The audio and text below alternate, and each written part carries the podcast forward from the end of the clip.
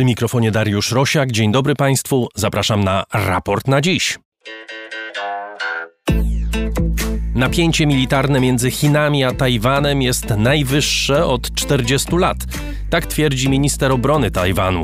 Przez cztery dni chińskie bombowce i myśliwce latały w strefie identyfikacji obrony powietrznej Tajwanu, który uznaje się za niepodległy kraj, a który Pekin traktuje jako część swojego terytorium. Czy Chińczycy szykują się do ataku na Tajwan, czy też chodzi o manewry polityczne? O tym w raporcie na dziś 6 października 2021 roku. Raport na dziś to program finansowany przez słuchaczy, głównie za pośrednictwem serwisu patronite.pl. Za wszelkie wpłaty serdecznie Państwu dziękuję, a jeśli ktoś z Państwa chciałby dołączyć do grona patronów raportu, zapraszam na mój profil w patronite.pl. W ten sposób najłatwiej wesprzeć raport.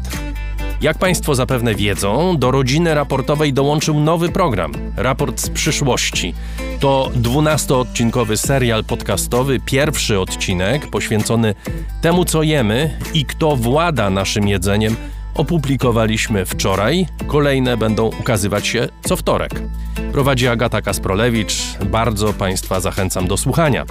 Raport z przyszłości, podobnie jak wszystkie inne formaty raportu, dostępny jest dla Państwa na naszej stronie raportostanieświata.pl i na wszystkich dobrych platformach podcastowych. Proszę słuchać, komentować, pisać do nas na adres raportrosiaka.gmail.com. Adrian Bąk i Chris Wawrzak w reżyserce studia Efektura w Warszawie. Zaczynamy.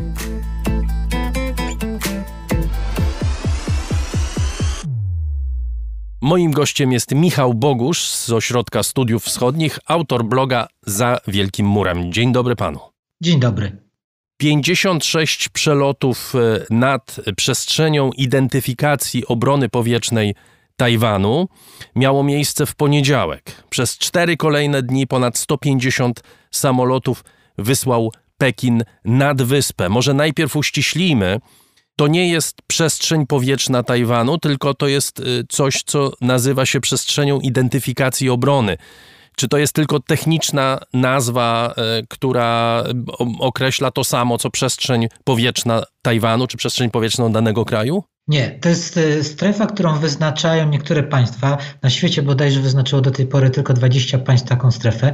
To jest strefa na zewnątrz E, granicy powietrznej, przestrzeni powietrznej danego państwa, w której dane państwo rości sobie prawo do zażądania od każdego statku powietrznego zidentyfikowania się, jak i określenia kursu, jak i celu lotu ze względów bezpieczeństwa. To dotyczy przede wszystkim państw, które, których przestrzeń powietrzna nie graniczy z granicą innego państwa. Taką strefę mają Stany Zjednoczone, ma, mają Chiny, Japonia, no i Tajwan. Y, i Chińczycy wlatują w tą strefę, ale także omijają inną ważną linię. To jest tak zwana mediana. To jest wyznaczona linia pomiędzy środkiem y, wejść w, cieśninę tajwańską na północy i południu, którą Amerykanie jeszcze stacjonując na Tajwanie w latach 70. wyznaczyli, po przekroczeniu której y, czy Tajwańczycy, czy Amerykanie wtedy mówili, że będą strzelać do chińskich samolotów. Ponieważ to przekroczenie tej strefy by oznaczało, że samoloty kierują się w kierunku wyspy i, i, dążą jakby do ataku na wyspę. I teraz Chińczycy wlatują w strefę identyfikacji obrony powietrznej Tajwanu, omijają medianę e, i przekraczają tą granicę jakby na południe albo na północ od mediany. Czyli jakkolwiek byśmy nie określili tej strefy, jest oczywiste, że to są wrogie akty ze strony e, Chin kontynentalnych, skomasowane bardzo silnie w ciągu tych ostatnich czterech dni. Dlaczego tak się dzieje? Powodów jest kilka. Przede wszystkim, e, wiadomo, to są polityczne, polityczne wewnętrzne w Chinach. E, wyłączenia prądu, problemy z dostawami energii, problemy gospodarcze, które zwiastują, powodują, że partia musi postawić na nacjonalizm, a, wice e, naprzeciwko Tajwanu to zawsze najłatwiej to zrobić, najłatwiej podbić nacjonalistyczny bębenek. Są też kwestie relacji międzynarodowych. E, wczoraj wylądował na Tajwanie były premier Australii Tony Abbott. Dzisiaj miała lądować delegacja francuskiego Senatu. W Waszyngtonie Katrin Tai, która jest pochodzenia Tajwanką, ale jest przedstawicielką Stanów Zjednoczonych do spraw handlu, miała ważne przemówienie dotyczące kwestii handlu i stosunków gospodarczych ze Stanami Zjednoczonymi i w ten sposób Pekin próbuje podbijać bębenek, żeby także zwrócić na siebie uwagę i wymusić ustępstwa ze strony partnerów międzynarodowych, strasząc możliwością konfliktu międzynarodowego. Proszę powiedzieć, jaka jest w tej chwili relacja pomiędzy Chinami kontynentalnymi a Tajwanem? Relacja oficjalna i relacja praktyczna. Co to są za państwa, jeżeli Tajwan można uznać za państwo? Jak rozumiem, oni się de facto uznają za państwo niepodległe. Chiny zupełnie inaczej do tego podchodzą. Jak ta relacja wygląda w tej chwili? Może zacznijmy od tego, jak się zaczął ten podział. Znaczy podział jest konsekwencją e, wojny domowej w Chinach z lat 46-49 i na Tajwanie skryły się wojska, schowały się, wycofały się wojska Kuomintangu, Partii Narodowej pod przywództwem Chiang Kai-sheka i z punktu widzenia prawno-międzynarodowego Tajwan jest kontynuatorem Republiki Chińskiej. A komuniści w, na Chinach kontynentalnych ustanowili w 1949 roku nowe państwo, które zerwało kontynuację prawno-międzynarodową e, z Republiką Chińską i ustanowili nowe państwo pod nazwą Chińska Republika Ludowa. I z, form, z punktu widzenia formalnego, e, no, jeżeli Tajwan nawet nie, jeżeli nawet nie jest uznawany przez większość, większą część społeczności międzynarodowej, to formalnie jest niepodległym państwem pod nazwą Republika Chińska. E, oczywiście część Tajwańczyków postrzega tą Republikę Chińską jako siłę okupacyjną i chciał, chcieliby powołania Republiki Tajwańskiej. Ale nie zmienia to faktu, że obydwa państwa chińskie nie uznają siebie nawzajem, żądają od swoich partnerów międzynarodowych ekskluzywnego uznania siebie. Czyli jeżeli jakieś państwo uznaje Republikę Chińską, to Chińska Republika Ludowa zrywa z nim stosunki międzynarodowe i vice versa. Jeżeli jakieś państwo uznaje Chińską Republikę Ludową, to Tajwan, jeżeli miał z nim stosunki międzynarodowe, to automatycznie zrywa stosunki międzynarodowe. Nie ma bezpośrednich kontaktów między administracjami czyli czy sferami rządowymi obydwu państw, ale stworzył obydwie obydwie strony stworzyły taki mechanizm nieoficjalnych kontaktów za pośrednictwem powołanych y, NGO-sów z jednej i z drugiej strony, które są finansowane przez państwo i to teoretycznie NGO-sy między sobą rozmawiają, spotykają się od czasu do czasu, ale de facto to są przedstawiciele obydwu stron. Jasno określony cel Chin to jest zjednoczenie, czyli wchłonięcie Tajwanu czy Republiki Chińskiej. Jaki jest cel Tajwanu? Czy celem Tajwanu jest ogłoszenie niepodległości? Oficjalnie celem Tajwanu jest wyzwolenie Chin spod okupacji e, komunistycznej rebelii. Taki jest oficjalny cel. Czyli wyzwolenie... przejęcie Chińskiej Republiki Ludowej. Tak, to, jest, to są jakby formalnie z obydwu stron mamy zwierciadlane roszczenia, czyli to e, teoretycznie Republika Chińska rości sobie e, pretensje i twierdzi, że to ona jest jedynym formalnym, prawowiernym przedstawicielem narodu chińskiego, który którego znaczna część obecnie znajduje się pod okupacją komunistycznej rebelii, a Strona druga mówi, że to Chińska Republika Ludowa jest jedynym przedstawicielem narodu chińskiego i dąży do wyzwolenia Tajwanu spod okupacji amerykańskich marionetek. Mówiąc o tym krajobrazie politycznym, y, który otacza te ostatnie y, wydarzenia, nie wspomniał Pan o jednej rzeczy, na którą wskazują niektórzy analitycy, to znaczy takie przekonanie owych analityków, że Chiny boją się o to, że Tajwan ogłosi niepodległość w najbliższym czasie. Czy uważa pan, że tego typu analizy są słuszne? A jeżeli tak, to po co miałby Tajwan to robić? Moim zdaniem nie, bo po pierwsze władze tajwańskie mówią, że Tajwan jest już niepodległym państwem. Tajwan nigdy nie był częścią Chińskiej Republiki Ludowej. E, jeżeli doszłoby do zmiany, to byłoby zmiana nazwy państwa z Republika Chińska na Republika Tajwańska. Bo tak jak powiedziałem wcześniej, formalnie rząd tajwański nadal uznaje e, koncepcję jednych Chin, ale społeczeństwo tajwańskie, większość tak naprawdę elit tajwańskich już dawno nie czuje mocnych związków z, z Tajwanem, z, z, z kontynentem i oni uważają się za tak naprawdę osobne państwo. Ja nawet mam taki termin odpływająca wyspa, że, że Tajwan po prostu coraz bardziej oddala się mentalnie od Chin kontynentalnych. Te społeczeństwa się bardzo mocno zróżnicowały na przestrzeni ostatniej, od 1949 roku. To powoduje, że istnieją obawy, że Tajwańczycy mogliby zmienić nazwę, ale oni tego nie zrobią. Doktryna i większość elit e, tajwańskich uznaje, że nie ma potrzeby zmieniania nazwy. Większość społeczeństwa jest za, za utrzymaniem status quo, ale opowiada się za zmianą nazwy w wypadku, gdyby zostały zaatakowane. E, gdyby Chińczycy naprawdę zaatakowali, to wtedy podejrzewam, że Tajwańczycy natychmiast uznają, że zmieniają nazwę państwa z Republika Chińska na Republika Tajwańska i mówią, że, że i wtedy e, zrywają z koncepcją jednych Chin. To wszystko, o czym Pan mówi, dzieje się w momencie, kiedy mówimy o coraz większym napięciu pomiędzy Stanami Zjednoczonymi a Chinami. W momencie, kiedy dziś właśnie w Szwajcarii dochodzi do spotkania pomiędzy doradcą bezpieczeństwa narodowego Jake'em Sullivanem i najwyższym rangą chińskim dyplomatą Yang Jiechi. To jest pierwsze od marca spotkanie dyplomatów obu krajów. Jak to, co się wydarzyło w ciągu tych, tych ostatnich czterech dni, należy potraktować w kontekście stosunków chińsko-amerykańskich? Widać, że Chińczycy, że Pekin po sukcesie, jakim było z jego punktu widzenia zwolnienie Meng Wanzhou szefowej finansowej Huawei, która była zatrzymana na wniosek amerykański w Kanadzie jako sukces, że e, polityka czy dyplomacja zakładników e, stosowania siły czy groźby użycia siły odnosi sukces i ewidentnie te działania wokół Tajwanu mają wywrzeć presję na Amerykanach, którzy Chiny sobie zdają sprawę, nie są gotowi do wojny z Chinami na Dalekim Wschodzie, ale też trzeba zaznaczyć, Pekin nie jest gotowy do tej wojny.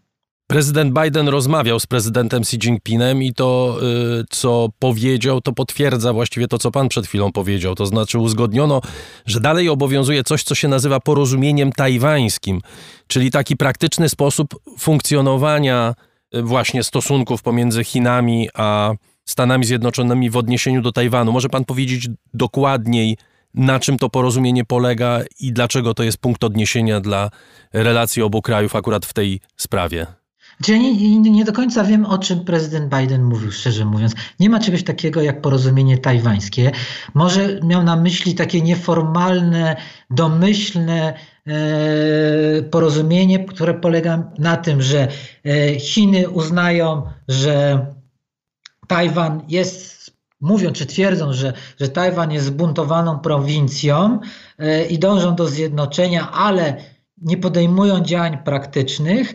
Tajwańczycy nie ogłaszają niepodległości, cokolwiek by to oznaczało, bo oni, tak jak mówią, sami nie potrzebują ogłaszania niepodległości, bo Tajwan jest niepodległy, a Amerykanie z jednej strony nie zachęcają Tajwańczyków do rozmów zjednoczeniowych z, z kontynentem, ale nie popierają ogłoszenia niepodległości i nie wysyłają swoich wojsk na stałe na, na, na, na wyspę.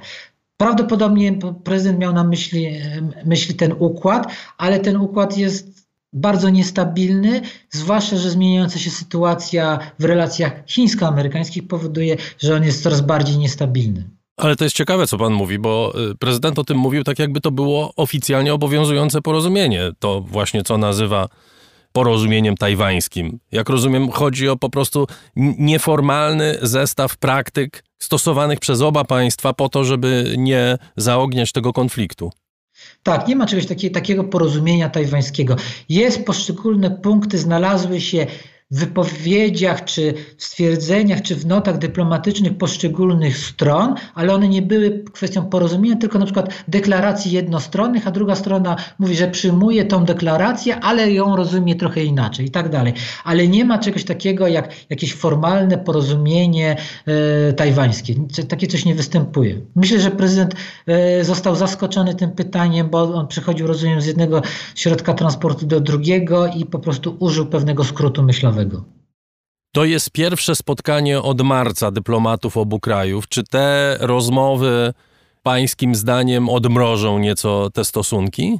Moim zdaniem nie. Myślę, że e, te stosunki są skazane na strukturalną rywalizację, ponieważ jest to e, rywalizacja czy konflikt strukturalny, to nie ma szansy na jego rozwiązanie.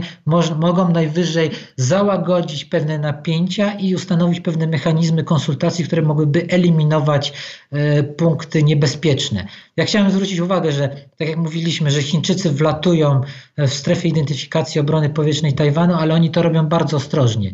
Owszem, eskalują, zwiększają liczbę samolotów, ale omijają medianę i zawsze przekraczają tą, wkraczają w strefę takim kursem, który nie kieruje się bezpośrednio na wyspę.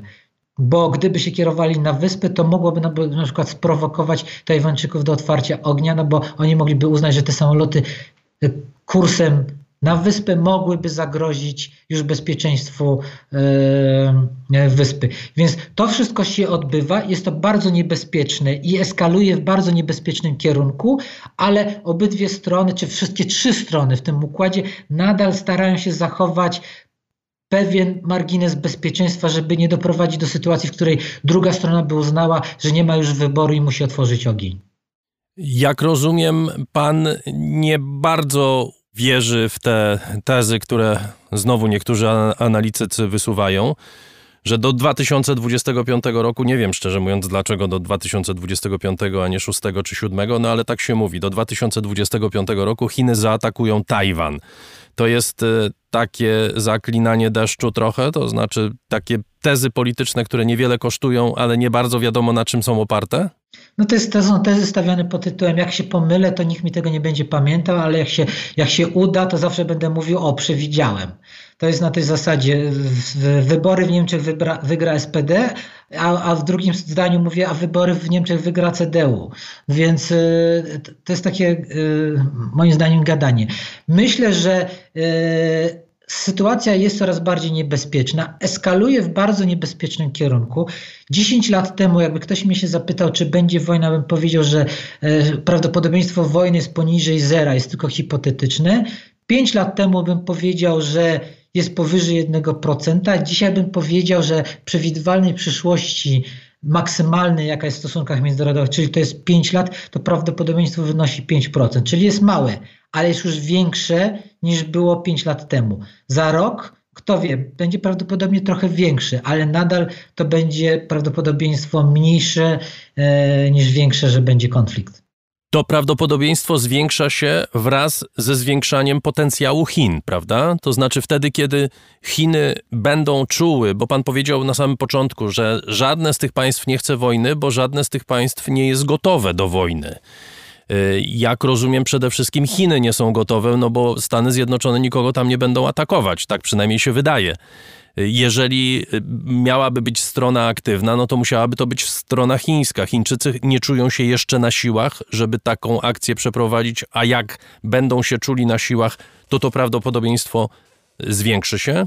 W przypadku tak, ale proszę pamiętać, że to nie jest nigdy działanie jednostronne. Jeżeli jedna strona się zbroi i umacnia, to druga strona robi to samo. Amerykanie przecież nie czekają założonymi rękami, aż Chińczycy się uzbroją i będą gotowi do inwazji na, na, na Tajwan, tylko podejmują działania. Sami y, się zbroją. Chińskie, amerykańskie stocznie y, działają pełną parą, budując kolejne okręty podwodne o napędzie atomowym. E, e, Amerykanie zawiązują sojusze, e, AUKUS, Quad i tak dalej. Tajwan się zbroi, zwiększa swoje możliwości asymetrycznej wojny, czyli obrony, żeby zdolności do zadawania dużych strat wojskom inwazyjnym.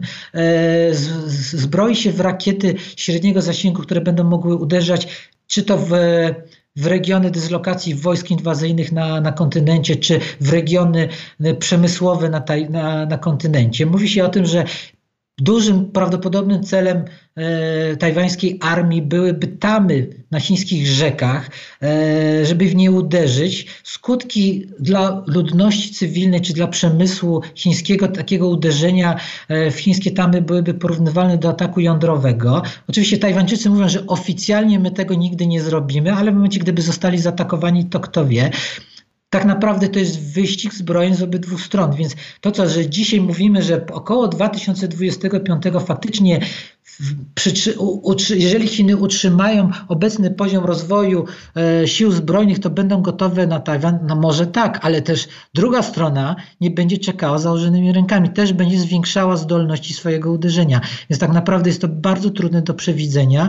Na pewno mamy do czynienia w tej chwili z wyścigiem zbroi. Najbardziej niebezpiecznym momentem byłaby sytuacja, w którym byłoby tak, że Chińczycy mogą uznać, że to jest nasza ostatnia szansa, żeby móc zaatakować, bo zaraz ta druga strona się już tak uzbroi, że nasze możliwości e, zmaleją, a druga strona mogłaby uznać, że to jest nasza ostatnia szansa, żeby sprowokować ich do ataku, bo zaraz oni będą tak silni, że my się już nie obronimy. To jest kwestia e, błędnej kalkulacji zdolności przeciwnika. Zazwyczaj wojny wybuchają w takich momentach, kiedy się błędnie oceni zdolność bojową przeciwnika i się uznaje, że to jest na przykład nas, ostatni moment dla nas do ataku. Bardzo ciekawe jest to, co pan mówi, że przy inwazji ewentualnej Chin na Tajwan, Tajwan wcale nie stałby na przegranej pozycji, ponieważ dysponuje takimi możliwościami, które mogą taką inwazję bardzo mocno utrudnić. Znaczy, tajwańska armia przechodzi poważną reformę. E, jest wymieniany korpus oficerski, przechodzi, się, przechodzi reformę e, szkolenia rezerwistów. Tajwańska armia jest przezbrajana z możliwości e, tradycyjnej armii na to, na to, co powiedziałem wcześniej, czyli na zdolność prowadzenia asymetrycznego konfliktu, który by broniąc się zadawał jak największe straty przeciwnikowi. Powodował, że atak na, na wyspę kosztowałby bardzo wiele Chiny, gospodarczo, jak i militarnie. Amerykanie też zawiązują e, poważne sojusze militarne. Japończycy się bardzo mocno aktyw zaktywowali, przesuwają środki obrony na swoje wysepki, które znajdują się 150-200 mil morskich na zachód od Tajwanu, które stamtąd będą mogły wspierać obronę Tajwanu. Proszę pamiętać, że e, z punktu widzenia Japonii upadek Tajwanu by stanowiło bezpośrednie zagrożenie dla południowych wysp japońskich, dla archipelagu Ryoko, na, dla Okinawy, więc Japończycy nie pozwolą, czy nie będą czekali założonymi rękami przyglądali się e, chińskiemu atakowi na Tajwan. Atak na Tajwan oznacza dużą wojnę regionalną w Azji Wschodniej, zaplokowanie szlaków morskich, e, poważne straty gospodarcze dla całej globalnej gospodarki, e, na którym bardzo mocno ucierpi, ucierpią przede wszystkim Chiny. Dlatego decyzja o wojnie nie, nie będzie wcale w Pekinie podjęta lekką ręką. Bardzo dziękuję. Michał Bogusz z Ośrodka Studiów Wschodnich, autor bloga Za Wielkim Murem, był gościem raportu na dziś. Dziękuję panu bardzo. Dziękuję. To tyle w dzisiejszym programie. Zapraszam na sobotę. Szykujemy dla Państwa pewną niespodziankę. Mam nadzieję, że wielu słuchaczy bardzo się ucieszy na ten program. Przypominam też, że w poniedziałek kolejny raport o książkach, październikowe wydanie oczywiście prowadzone przez Agatę Kasprolewicz. Agata nie zwalnia tempa, będzie też z Państwem co tydzień w raporcie z przyszłości. Rozwijamy się, tworzymy nowe programy, a to wszystko możliwe jest tylko dlatego, że są Państwo z nami. Serdecznie dziękujemy.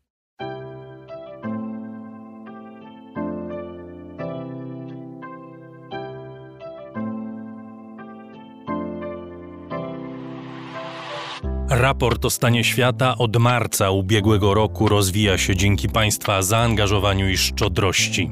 To dzięki Wam możemy opowiadać o świecie przy pomocy dźwięków. Dzięki Wam ten program jest przygotowywany w profesjonalny sposób z zachowaniem najwyższej jakości, bo na nią właśnie zasługują słuchacze raportu o stanie świata. Z serca dziękuję wszystkim Państwu za wpłaty. Wasza hojność jest dla mnie ogromnym zobowiązaniem. Zbiórka na patronite.pl ciągle trwa, zachęcam do udziału. Najhojniejsi patroni raportu o stanie świata to artrage.pl książki dostępne dla każdego. Za tyle, ile chcesz zapłacić. Bierz i czytaj. Hotel Bania, Termal i Ski w Białce Tatrzańskiej z nowoczesnym centrum konferencyjnym. Firma doradcza Crido Kantory Kanga, sieć stacjonarnych kantorów kryptowalutowych w Twoim mieście. Razem w przyszłość. Polsko-Japońska Akademia Technik Komputerowych, Warszawa, Gdańsk, Bytom. Firma Prosper z Sosnowca, hurtownia elektroenergetyczna i właściciel marki Czystuś. Firma Venterm z Niepołomic, generalny wykonawca instalacji sanitarnych i odnawialnych źródeł energii. Magda Kras-Gorzkowska, właścicielka marki Miłomi Beauty, najmilszego day spa w Pruszkowie i okolicach www.miłomibeauty.pl Catering dietetyczny Lightbox, oferujący dietę pudełkową z wyborem potraw z różnych kuchni świata. Michał Małkiewicz. Firma Software Mill, od zawsze zdalni, programują dla całego świata. Dom wydawniczy Muza, bo świat nie jest nam obojętny. Uber, myślimy globalnie, działamy lokalnie. A także firma Ampio Smart Home. BIMV.pl, kursy online dla inżynierów. CIO Net and Digital Excellence. Łączymy ludzi i idee. Grupa brokerska CRB. Ubezpieczenie należności dla Twojej firmy. Bezpłatne porównanie ofert www.grupacrb.pl. Mariusz Drużyński.